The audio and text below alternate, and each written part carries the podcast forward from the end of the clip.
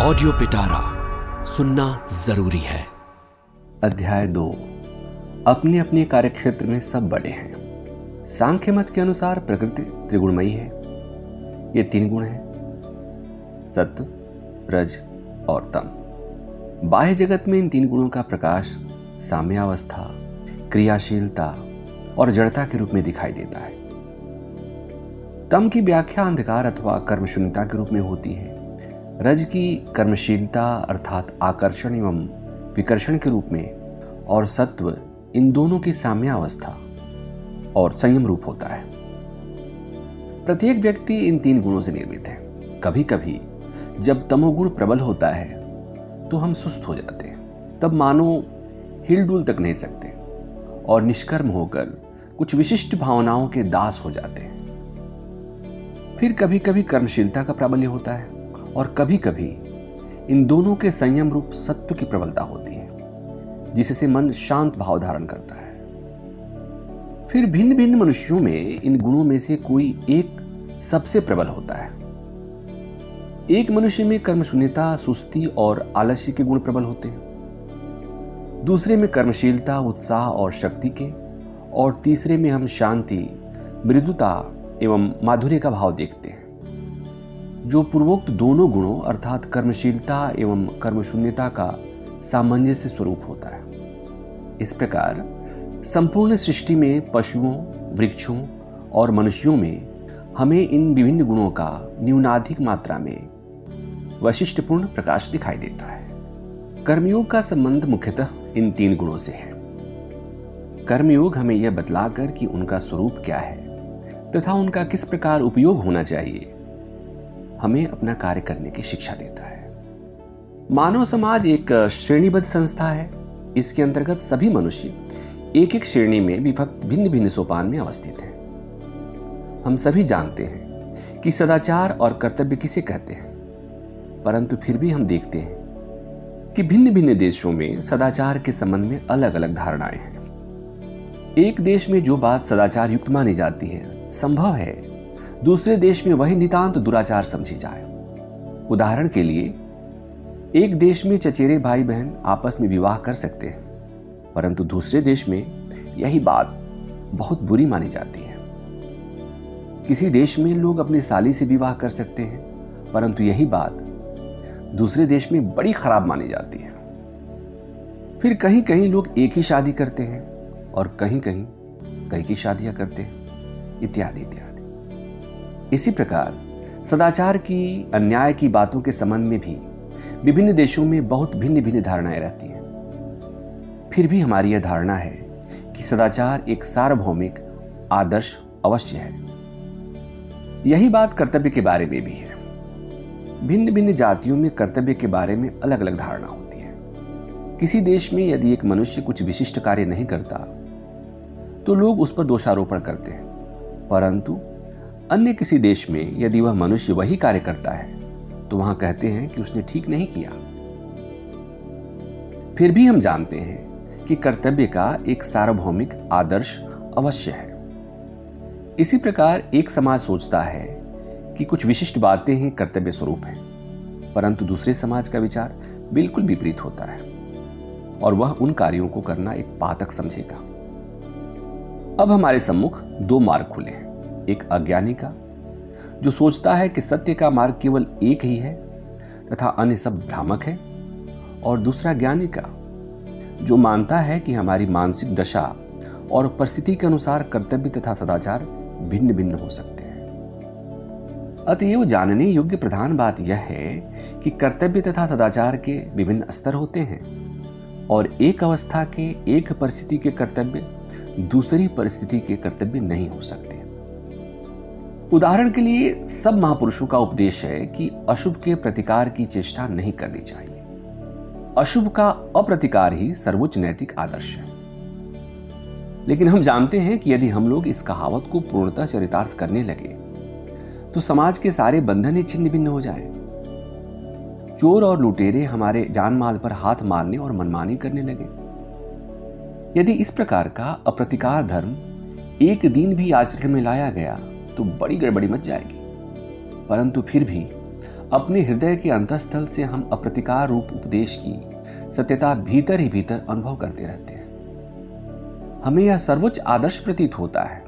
परंतु, यदि केवल इस मत का ही प्रचार किया जाए, तब तो अधिकांश मनुष्यों को ही अन्यायकर्मी कहकर तिरस्कृत कर देना होगा। इतना ही नहीं, बल्कि इसके द्वारा मनुष्यों को सदा यही अनुभव होने लगेगा कि वे अन्याय कर रहे हैं। उनके हृदय में प्रत्येक कार्य के बारे में संकल्प विकल्प सा होने लगेगा। उनका मन दुर्बल हो जाएगा। तथा अन्य किसी व्यसन की अपेक्षा आत्मधिकार उनमें अधिक दुर्गुणों का संचार कर देगा।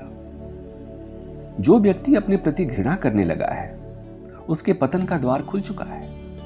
और यही बात जाति के संबंध में भी घटती है। हमारा पहला कर्तव्य यह है कि हम अपने प्रति घृणा न करें। क्योंकि आगे बढ़ने के लिए आवश्यक है कि पहले हम स्वयं में विश्वास रखें और फिर ईश्वर में। जिसे स्वयं में विश्वास नहीं, उसे ईश्वर में कभी भी विश्वास नहीं हो सकता। अतएव हमारे लिए जो एकमात्र रास्ता बच जाता है, वह यह है कि हम समझ लें कि कर्तव्य तथा सदाचार की धारणा विभिन्न परिस्थितियों के अनुसार बदलती रहती है। यह बात नहीं कि मनुष्य अशुभ का प्रतिकार कर रहा है वह कोई ऐसा काम है जो सदा और स्वभावतः अन्यायपूर्ण है। वरन भिन्न भिन्न परिस्थितियों के अनुसार अशुभ का प्रतिकार करना उसका कर्तव्य ही हो सकता है। संभव है श्रीमद भागवत गीता का द्वितीय अध्याय पढ़कर तुम पाश्चात्य देश वालों में से बहुतों को आश्चर्य हुआ होगा।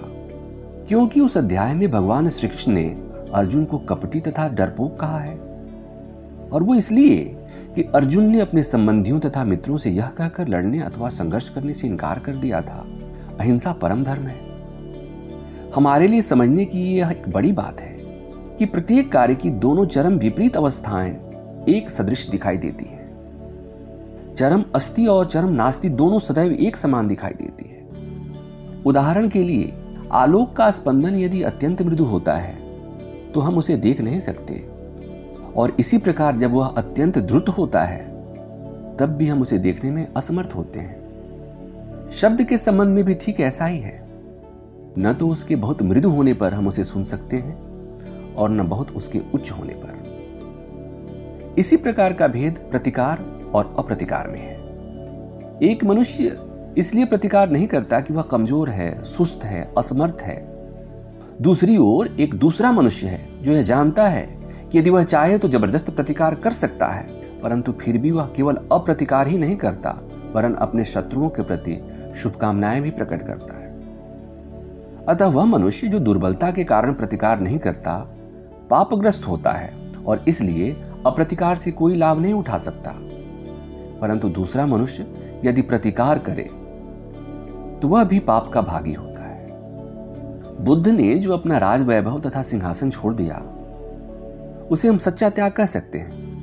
परंतु एक भिखारी के संबंध में त्याग का कोई प्रश्न ही नहीं उठता। क्योंकि उसके पास तो त्याग करने को कुछ है ही नहीं। अतएव, जब हम अप्रतिकार और आदर्श प्रेम की बात करते हैं, तब यह विशेष रूप से नज़र रखना आवश्यक है कि हम किस विषय की ओर लक्ष्य कर रहे हैं। हमें पहले यह ध्यानपूर्वक सोच लेना चाहिए कि हमें प्रतिकार की शक्ति है भी या नहीं।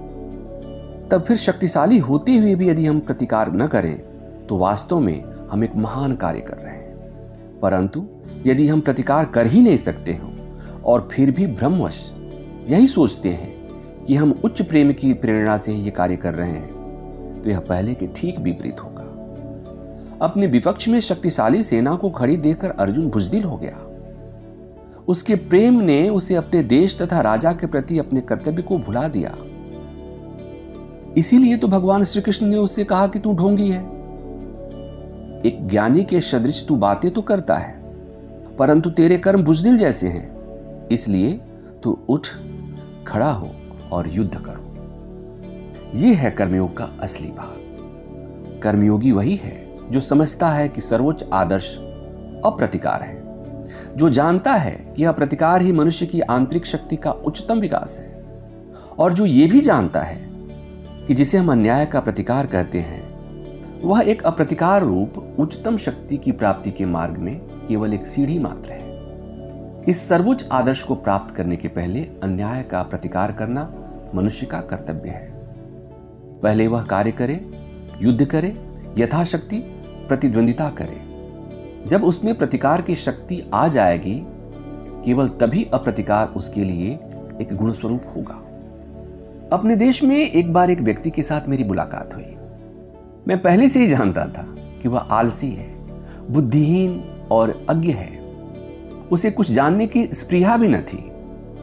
सारांश यह कि वह पशुवत अपना जीवन व्यतीत करता था। उसने मुझसे प्रश्न किया, भगवान की प्राप्ति के लिए मुझे क्या करना चाहिए? मैं किस प्रकार मुक्त हो जाऊँगा? मैं किस प्रकार मुक्त हो सकूँगा? मैंने उससे पूछा, क्या तुम झूठ बोल सकते हैं?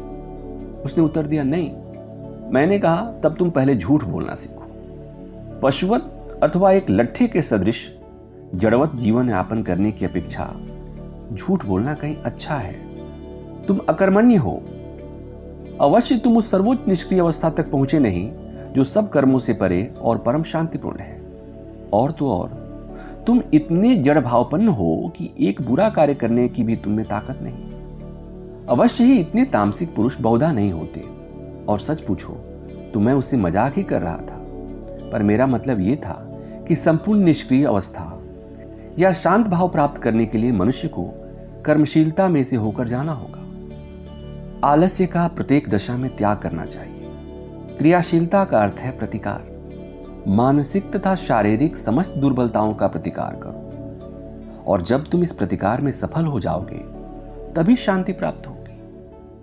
यह कहना बड़ा सरल है कि किसी से घृणा मत करो, किसी अशुभ का प्रतिकार मत करो, परंतु हम जानते हैं कि इसे कार्य रूप में परिणत करना क्या चीज़ है।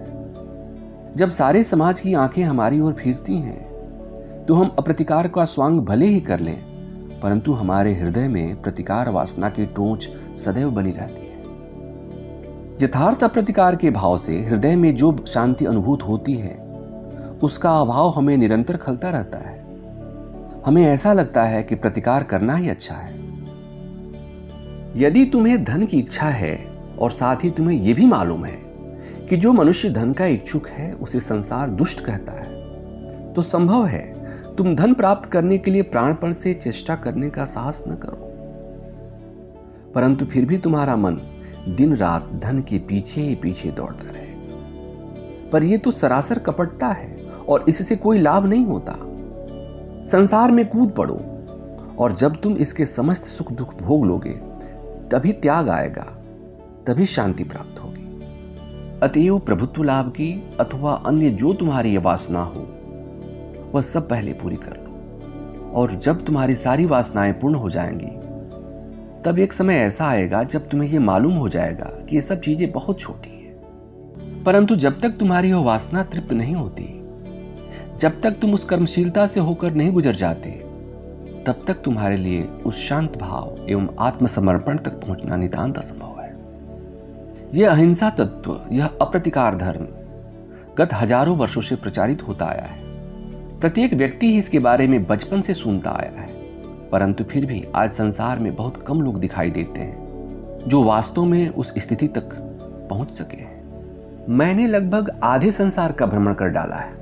परंतु मुझे शायद ऐसे 20 मनुष्य भी नहीं मिले जो वास्तव में शांत और अहिंसा प्रकृति वाले हों। प्रत्येक मनुष्य का कर्तव्य है कि वह अपना आदर्श लेकर उसे अपने जीवन में ढालने का प्रयत्न करे। बजाय इसके कि वह दूसरों के आदर्शों को लेकर चरित्र गढ़ने की चेष्टा करे।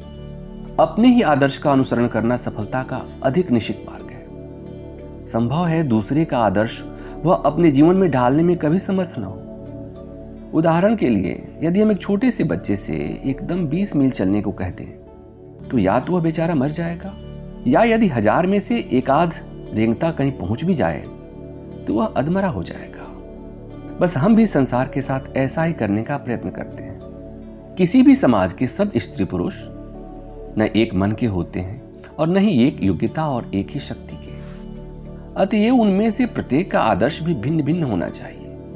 और इन आदर्शों में से एक का भी उपहास करने का हमें कोई अधिकार नहीं। अपने आदर्श को प्राप्त करने के लिए प्रत्येक को जितना हो सके यत्न करने दो। फिर यह भी ठीक नहीं है कि मैं तुम्हारे अथवा तुम मेरे आदर्श द्वारा जांचे जाओ। आम की तुलना इमली से नहीं होनी चाहिए और न इमली की आम से।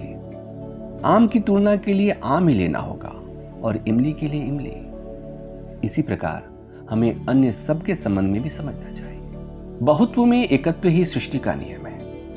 प्रत्येक स्त्री पुरुष में व्यक्तिगत रूप से कितना भी भेद क्यों न हो, उन सबके पीछे वह एकत्व ही विद्यमान है। स्त्री पुरुषों के भिन्न भिन्न चरित्र एवं उनकी अलग अलग श्रेणियाँ सृष्टि की स्वाभाविक भिन्नता मात्र है।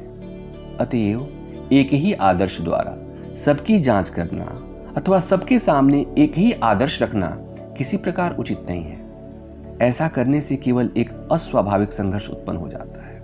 और फल ये होता है कि मनुष्य स्वयं से ही घृणा करने लगता है तथा धार्मिक और उच्च बनने से रुक जाता है।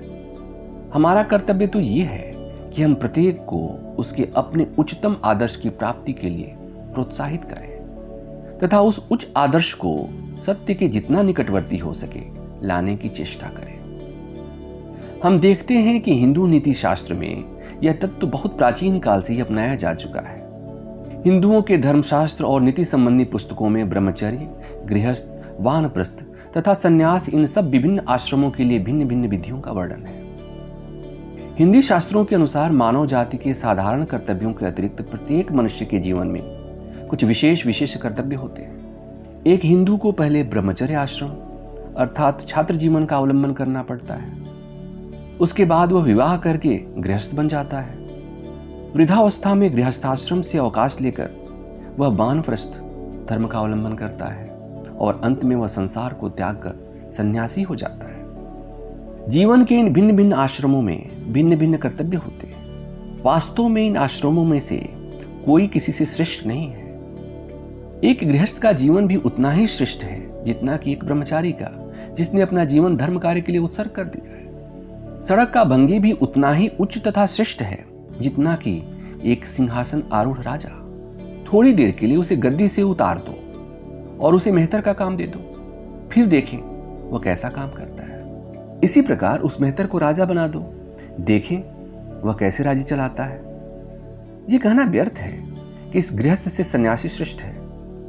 संसार को छोड़कर, स्वच्छंद और शांत जीवन में रहकर, ईश्वर की उपासना करने की अपेक्षा संसार में रहते हुए ईश्वर की उपासना करना बहुत ही कठिन है। आज तो भारत में जीवन के चार आश्रम घटकर केवल दो ही रह गए हैं। गृहस्थ एवं संन्यास। गृहस्थ विवाह करता है और नागरिक बनकर अपने कर्तव्यों का पालन करता है। और सन्यासी अपनी समस्त शक्तियों को केवल ईश्वर की उपासना एवं धार्मिक उपदेश में लगा देता है। मैं अब महानिर्माण तंत्र से गृहस्थ के कर्तव्य संबंधी कुछ श्लोक उद्धृत करता हूँ। यह सुनकर तुम देखोगे कि किसी व्यक्ति के लिए गृहस्थ होकर अपने सब कर्तव्यों का उचित रूप से पालन करना कितना कठिन है। ब्रह्मनिष्ठो गृहस्थ सत ब्रह्म ज्ञान परायण, यद्यत कर्म प्रकुर्वित, तद ब्रह्मणे समर्पित गृहस्थ को ब्रह्मनिष्ठ होना चाहिए, तथा ब्रह्म ज्ञान का लाभ ही उसके जीवन का परम लक्ष्य होना चाहिए। परंतु फिर भी उसे निरंतर अपने सब कर्म करते रहना चाहिए। अपने कर्तव्यों का पालन करते रहना चाहिए और अपने समस्त कर्मों के फलों को ईश्वर को अर्पण कर देना चाहिए। कर्म करके कर्म फल की आकांक्षा न करना, किसी मनुष्य की सहायता करके उससे किसी प्रकार की कृतज्ञता की आशा न रखना, कोई सत्कर्म करके भी इस बात की ओर नज़र तक न देना कि वह हमें यश और कीर्ति देगा अथवा नहीं। इस संसार में सबसे कठिन बात है। संसार जब तारीफ़ करने लगता है, तब एक निहायत बुजदिल भी बहादुर बन जाता है। समाज के समर्थन तथा प्रशंसा से एक मूर्ख भी विरोचित कार्य कर सकता है। परंतु अपने आसपास के लोगों की निंदा स्तुति की बिल्कुल परवाह न करते हुए सर्वदा सत्कार्य में लगे रहना वास्तव में सबसे बड़ा त्याग है। न मिथ्या भाषणम कुरियात, न च साठ्यम समाचरेत, देवता अतिथि पूजासु। गृहस्थो निरतो भवित। गृहस्थ का प्रधान कर्तव्य जीविकोपार्जन करना है। परंतु उसे ध्यान रखना चाहिए कि वह झूठ बोलकर, दूसरों को धोखा देकर तथा चोरी करके ऐसा न करे। और उसे यह भी याद रखना चाहिए कि उसका जीवन ईश्वर सेवा तथा गरीबों के लिए ही है। मातरम पितरंच साक्षात प्रत्यक्ष देवता मत्वा गृही निषेवेत। सदा सर्व प्रयत्नतः यह समझकर कि माता और पिता ईश्वर के साक्षात रूप हैं। गृहस्थ को चाहिए कि वह सदैव उन्हें सब प्रकार से प्रसन्न रखे। तुष्टायाम मातरी शिवे, तुष्टे पीतरी पार्वती, तव प्रीतिर भवे देवी पर ब्रह्म प्रसिद्धति यदि उसके माता पिता प्रसन्न रहते हैं तो ईश्वर उसके प्रति प्रसन्न होते हैं। औधत्यम परिहासंच तर्जनम परिभाषणम पित्रोरग्रे न कुर्वीत। यदि छेदात्मनो हितम। मातरम पीतरम वीक्ष्य। नवोतिष्ठेत ससंभ्रम। विनाज्ञा नोपविशेत संस्थित पितृशासन। अपने माता पिता के सम्मुख औदत्य परिहास, चंचलता अथवा क्रोध प्रकट न करें। वह पुत्र वास्तव में श्रेष्ठ है, जो अपने माता पिता के प्रति एक भी कटु शब्द नहीं कहता। माता पिता के दर्शन कर उसे चाहिए कि वह उन्हें आदर पूर्वक प्रणाम करे। उनके आने पर वह खड़ा हो जाए और जब तक वे उसे बैठने को न कहें, तब तक न बैठे। मातरम, पीतरम, पुत्रम दारानिथि सोदरान, हित्वा, गृही न भुंजियात प्राणै कंठ गतैरपि वंचयित्वा गुरुन बंधुन यो भुंक्तके सोदरंभरः इहैव लोक ग्रह्योसौ परत्र नारकी भवे जो गृहस्थ अपने माता पिता बच्चों, स्त्री तथा अतिथि को बिना भोजन कराए स्वयं कर लेता है, वह पाप का भागी होता है।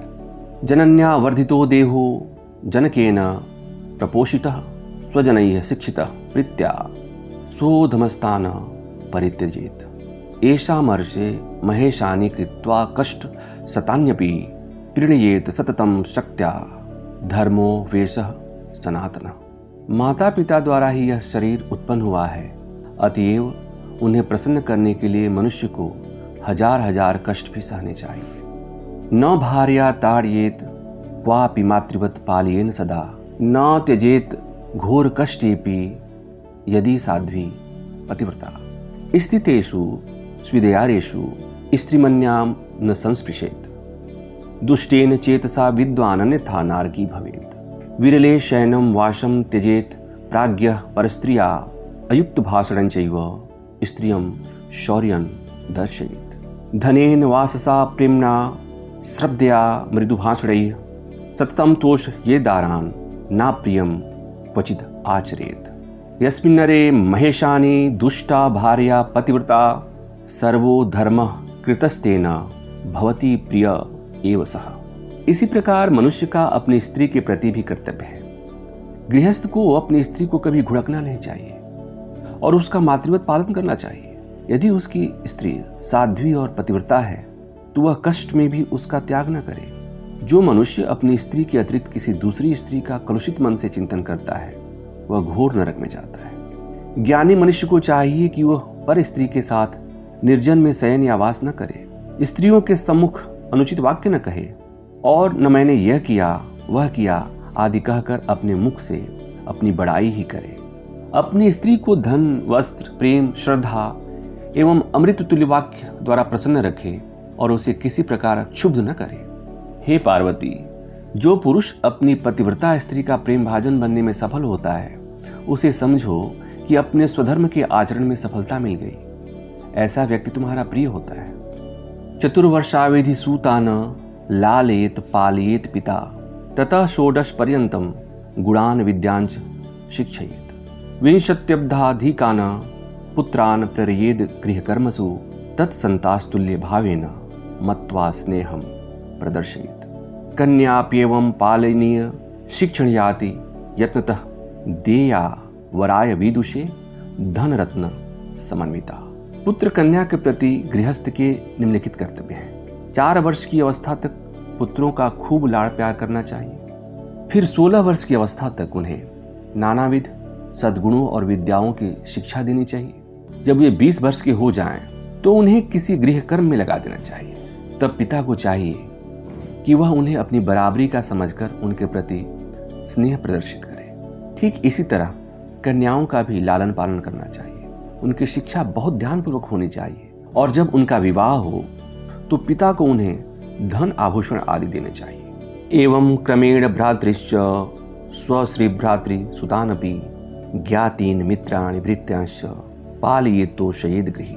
ततः स्वधर्म नीरता अनेक ग्राम निवासिनी अभ्यागतानुदासीना गृहस्थ परिपालयेत। यद्यवम नाचरे देवी गृहस्थो विभवे सती पशुरेव स विज्ञये स पापी लोक गर्ता इसी प्रकार गृहस्थ को अपने भाई बहन भतीजे, भांजे तथा अन्य सगे संबंधी, मित्र और नौकरों का भी पालन करना चाहिए। उन्हें संतुष्ट रखना चाहिए। फिर गृहस्थ को यह भी चाहिए कि वह स्वधर्मरत अपने ग्रामवासियों, अभ्यागतों और उदासीनों का पालन करे।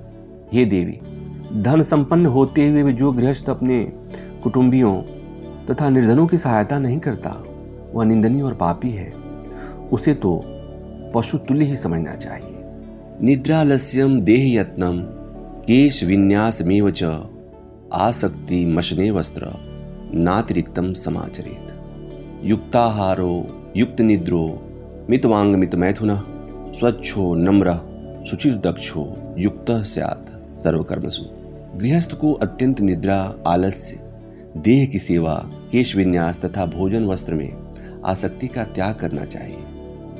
उसे आहार, निद्रा, भाषण, मैथुन इत्यादि सब बातें परिमित रूप में करनी चाहिए। उसे अकपट, नम्र, बाह्य अभ्यंतर, शौच संपन्न, निरालस्य और उद्योगशील होना चाहिए। शूर, सत्रौ, विनित स्यात, बांधवे गुरु सन्निध गृहस्थ को अपने शत्रु के सामने शूर होना चाहिए और गुरु एवं बंधजनों के समक्ष नम्र होना चाहिए। शत्रु के सम्मुख शूरता प्रकट करके उसे, उस पर शासन करना चाहिए। यह गृहस्थ का आवश्यक कर्तव्य है।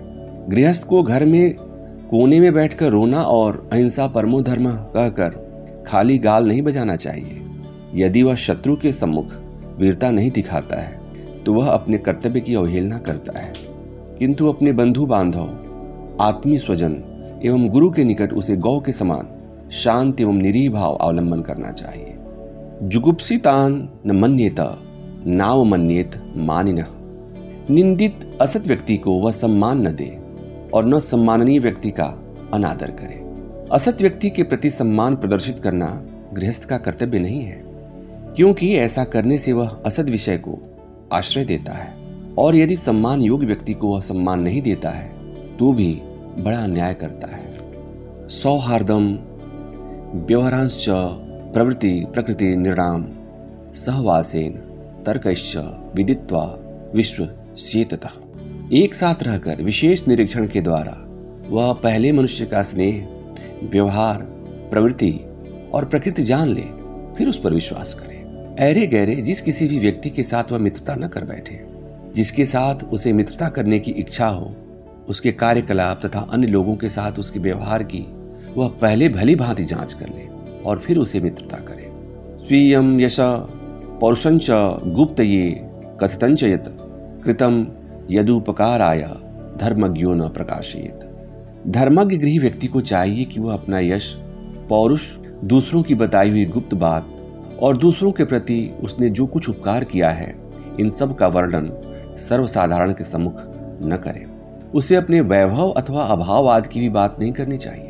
उसे अपने धन पर गर्व करना उचित नहीं है। ऐसे विषय वह गुप्त ही रखे। यही उसका धर्म है। यह केवल सांसारिक अभिज्ञता नहीं है। यदि कोई मनुष्य ऐसा नहीं करता तो वह दुर्नीति परायण कहा जा सकता है। गृहस्थ सारे समाज की न्यू सदृश है। वही ज्ञानोपार्जन करने वाला होता है। निर्बल, दुर्बल, स्त्री, बच्चे आदि, जो सब कार्य करने योग्य नहीं है, वे गृहस्थ के ऊपर ही निर्भर रहते हैं। अतएव गृहस्थ को कुछ कर्तव्य करने पड़ते हैं।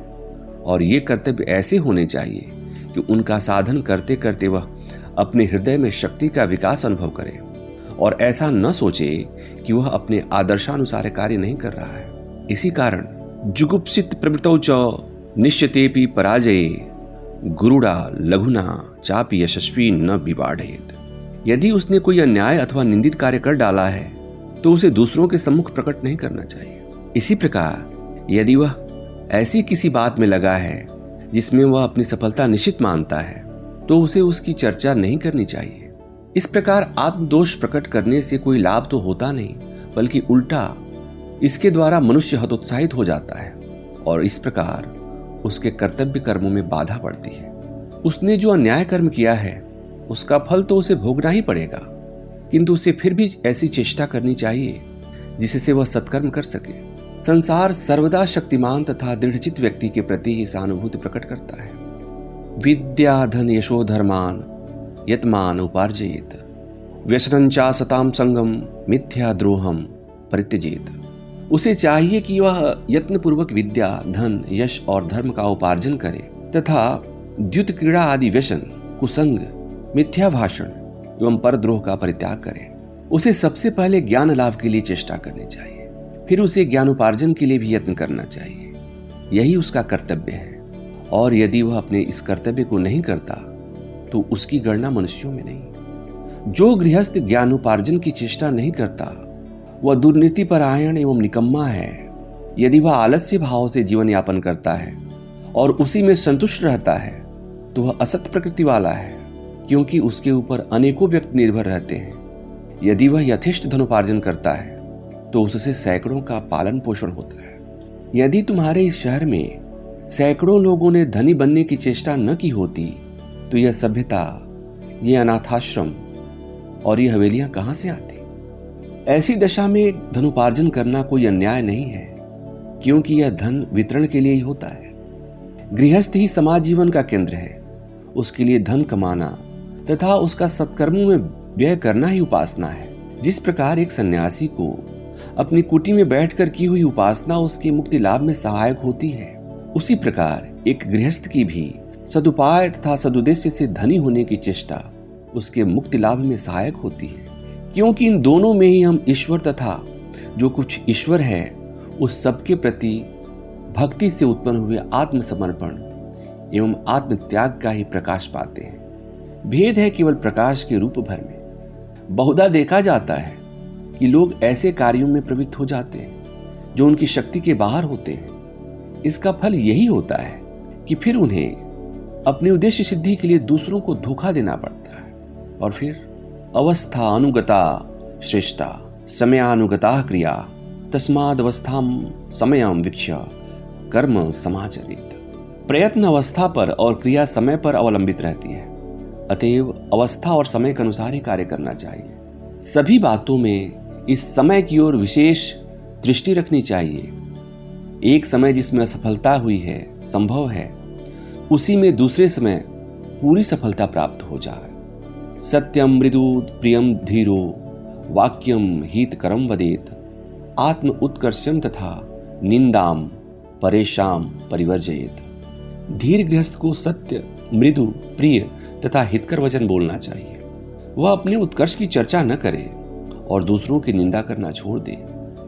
जलाशयाश्च वृक्षाश विश्राम गृह मध्वनि सेतु प्रतिष्ठितो ये न तेन लोकत्रयम जो व्यक्ति सब लोगों की सुविधा के लिए जलाशय खुदवाता है, वृक्ष लगाता है, धर्मशालाएँ और सेतु निर्माण करता है, वह तीनों लोगों को जीत लेता है।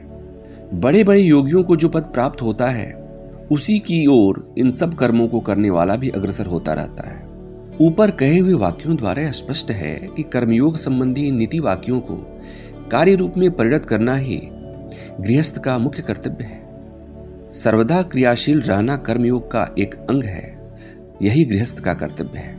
उक्त ग्रंथ तंत्र में एक और श्लोक इस प्रकार है।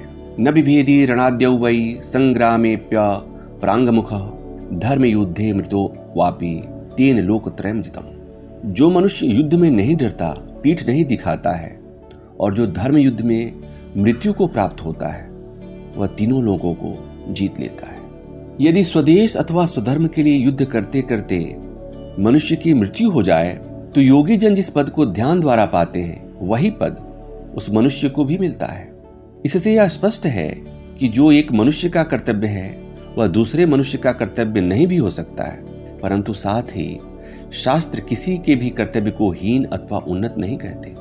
विभिन्न देश, काल तथा पात्र के अनुसार कर्तव्य भी विभिन्न होते हैं और हम जिस अवस्था में रहें, उसी के उपयोगी कर्तव्य हमें करने चाहिए। इन सबसे हमें एक भाव ये मिलता है कि दुर्बलता मात्र ही सर्वथा घृण्य और परित्याज्य है। हमारे दर्शन, धर्म अथवा कर्म के भीतर, हमारी समस्त शास्त्रीय शिक्षाओं के भीतर यही एक मुख्य भाव है जो मुझे पसंद है। यदि तुम वेदों को पढ़ो तो देखोगे कि उसमें नाभयेत अभी, अर्थात किसी से भी डरना नहीं चाहिए। ये बात बार बार कथित हुई है। भय दुर्बलता का चिन्ह है। और यह दुर्बलता ही मनुष्य को ईश्वर प्राप्ति के मार्ग से भटाकर उसे नाना प्रकार के पाप कर्मों की ओर खींच लेती है। इसलिए संसार के उपहास अथवा व्यंग की ओर तनिक भी ध्यान न देकर मनुष्य को निर्भय होकर अपना कर्तव्य करते रहना चाहिए। यदि कोई मनुष्य संसार से विरक्त होकर ईश्वर की उपासना में लग जाए तो उसे यह नहीं समझना चाहिए कि जो लोग संसार में रहकर संसार के हित के लिए कार्य करते हैं, वे ईश्वर की उपासना नहीं करते। और न अपने स्त्री बच्चों के लिए संसार में रहने वाले गृहस्थों को यह सोचना चाहिए कि जिन लोगों ने संसार का त्याग कर दिया है, वे आलसी और घृणित जीव हैं अपने अपने स्थान में सभी बड़े हैं। इस संबंध में मुझे एक कहानी का स्मरण आता है। एक राजा था, उसके राज्य में जब कभी कोई सन्यासी आते तो उनसे वह सदैव एक ही प्रश्न करता था। संसार का त्याग कर जो संन्यास ग्रहण करता है, वह श्रेष्ठ है? या संसार में रहकर जो गृहस्थ के समस्त कर्तव्यों को करता जाता है, वह श्रेष्ठ है? अनेक विद्वान लोगों ने उसके इस प्रश्न का उत्तर देने का प्रयत्न किया। कुछ लोगों ने कहा कि सन्यासी श्रेष्ठ है। यह सुनकर राजा ने इसे सिद्ध करने को कहा। जब वे सिद्ध न कर सके तो राजा ने उन्हें विवाह करके गृहस्थ हो जाने की आज्ञा दी। कुछ और लोग आए और उन्होंने कहा कि स्वधर्म परायण गृहस्थ ही श्रेष्ठ है। राजा ने उनसे भी उनकी बात के लिए प्रमाण मांगा, पर जब ये प्रमाण न दे सके तो राजा ने उन्हें भी गृहस्थ हो जाने की आज्ञा दी। अंत में एक तरुण सन्यासी आए। राजा ने उनसे भी उसी प्रकार प्रश्न किया। सन्यासी ने कहा, हे राजन अपने अपने स्थान में दोनों ही श्रेष्ठ हैं, कोई भी कम नहीं है। राजा ने उसका प्रमाण मांगा। सन्यासी ने उत्तर दिया हाँ मैं इसे सिद्ध कर दूँगा। परंतु तुम्हें मेरे साथ आना होगा और कुछ दिन मेरे ही समान जीवन व्यतीत करना होगा। तभी मैं तुम्हें अपनी बात का प्रमाण दे सकूँगा। राजा ने सन्यासी की बात स्वीकार कर ली और उनके पीछे पीछे हो लिया। वह उन सन्यासी के साथ अपने राज्य की सीमा को पार कर अनेक देशों में होता हुआ एक बड़े राज्य में आ पहुँचा। उस राज्य की राजधानी में एक बड़ा उत्सव मनाया जा रहा था। राजा और सन्यासी ने संगीत और नगाड़ों के शब्द सुने तथा डोंडी पीटने वालों की आवाज़ भी। लोग सड़कों पर सुसज्जित होकर कतारों में खड़े थे। उसी समय कोई एक विशेष घोषणा की जा रही थी। उपरोक्त राजा तथा सन्यासी भी यह सब देखने के लिए वहाँ खड़े हो गए। घोषणा करने वाले ने चिल्लाकर कहा, इस देश की राजकुमारी का स्वयंवर होने वाला है। राजकुमारियों का अपने लिए इस प्रकार पति चुनना भारतवर्ष में एक पुराना रिवाज था। अपने भावी पति के संबंध में प्रत्येक राजकुमारी के अलग अलग विचार होते थे। कोई अत्यंत रूपवान पति चाहती थी, कोई अत्यंत विद्वान, कोई अत्यंत धनवान, आदि आदि। अड़ोस पड़ोस के राज्यों के राजकुमार सुंदर से सुंदर ढंग से अपने को सजाकर राजकुमारी के सम्मुख उपस्थित होते थे।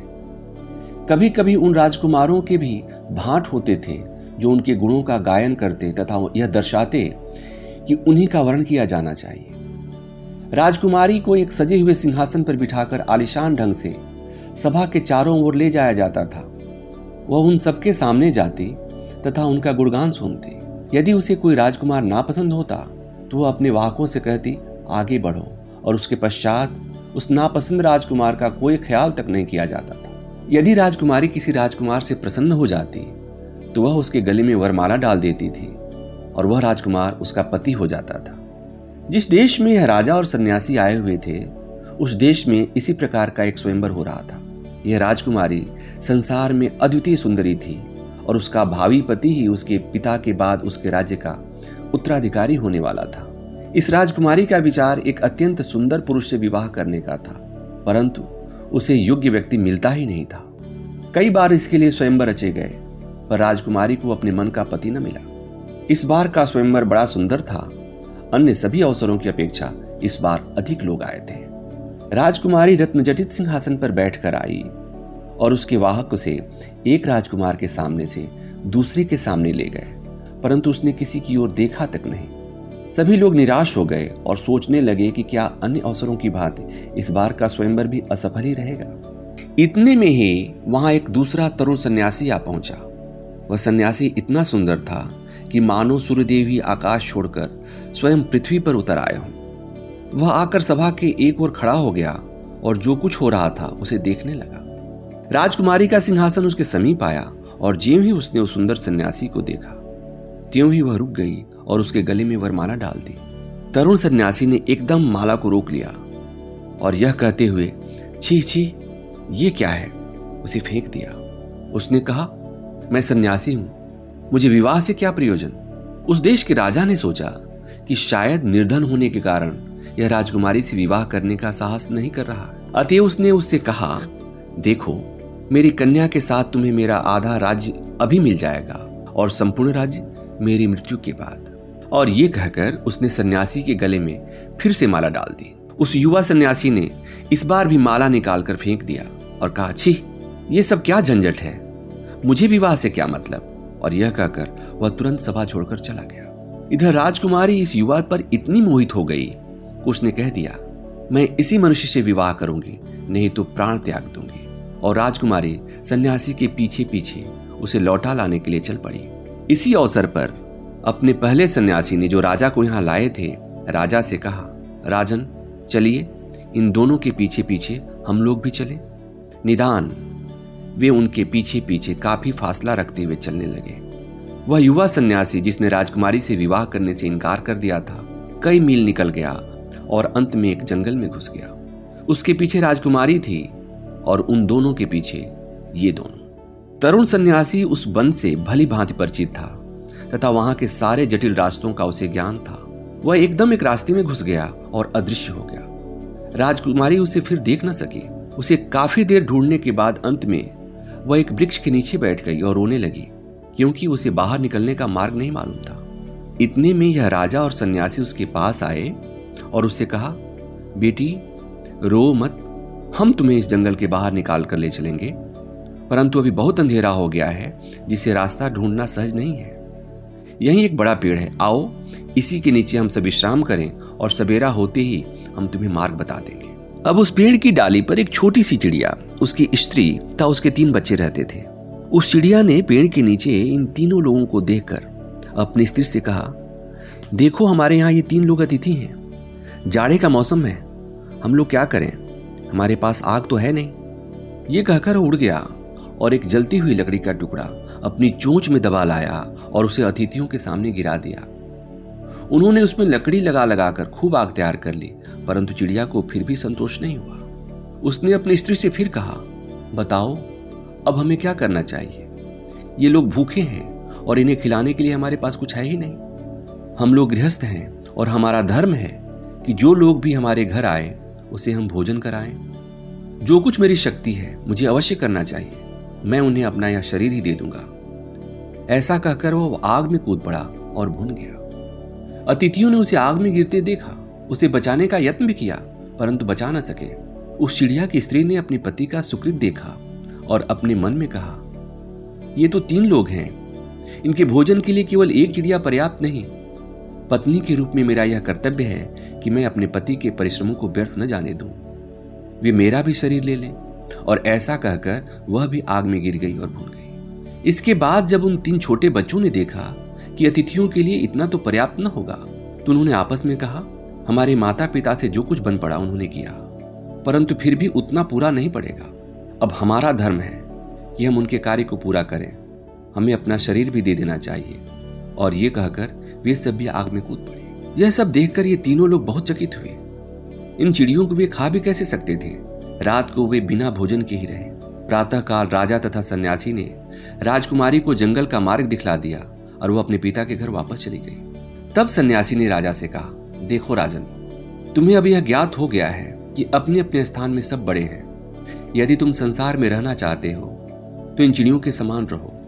दूसरों के लिए अपना जीवन दे देने को सदैव तत्पर रहो। और यदि तुम संसार को छोड़ना चाहते हो तो उस युवा सन्यासी के समान हो, जिसके लिए वह परम सुंदर स्त्री और एक राज्य भी तृणवत था। यदि गृहस्थ होना चाहते हो तो दूसरों के हितों के लिए अपना जीवन अर्पित कर देने के लिए तैयार रहो। और यदि तुम्हें संन्यास जीवन की इच्छा है तो सौंदर्य धन तथा अधिकार की ओर आँख तक न उठाओ। अपने अपने स्थान में सब श्रेष्ठ हैं परंतु एक का कर्तव्य दूसरे का कर्तव्य नहीं हो सकता। ऐसी ही इंटरेस्टिंग किताबें कुछ बेहतरीन आवाजों में। सुनिए सिर्फ़ ऑडियो पिटारा पर। ऑडियो पिटारा सुनना ज़रूरी है।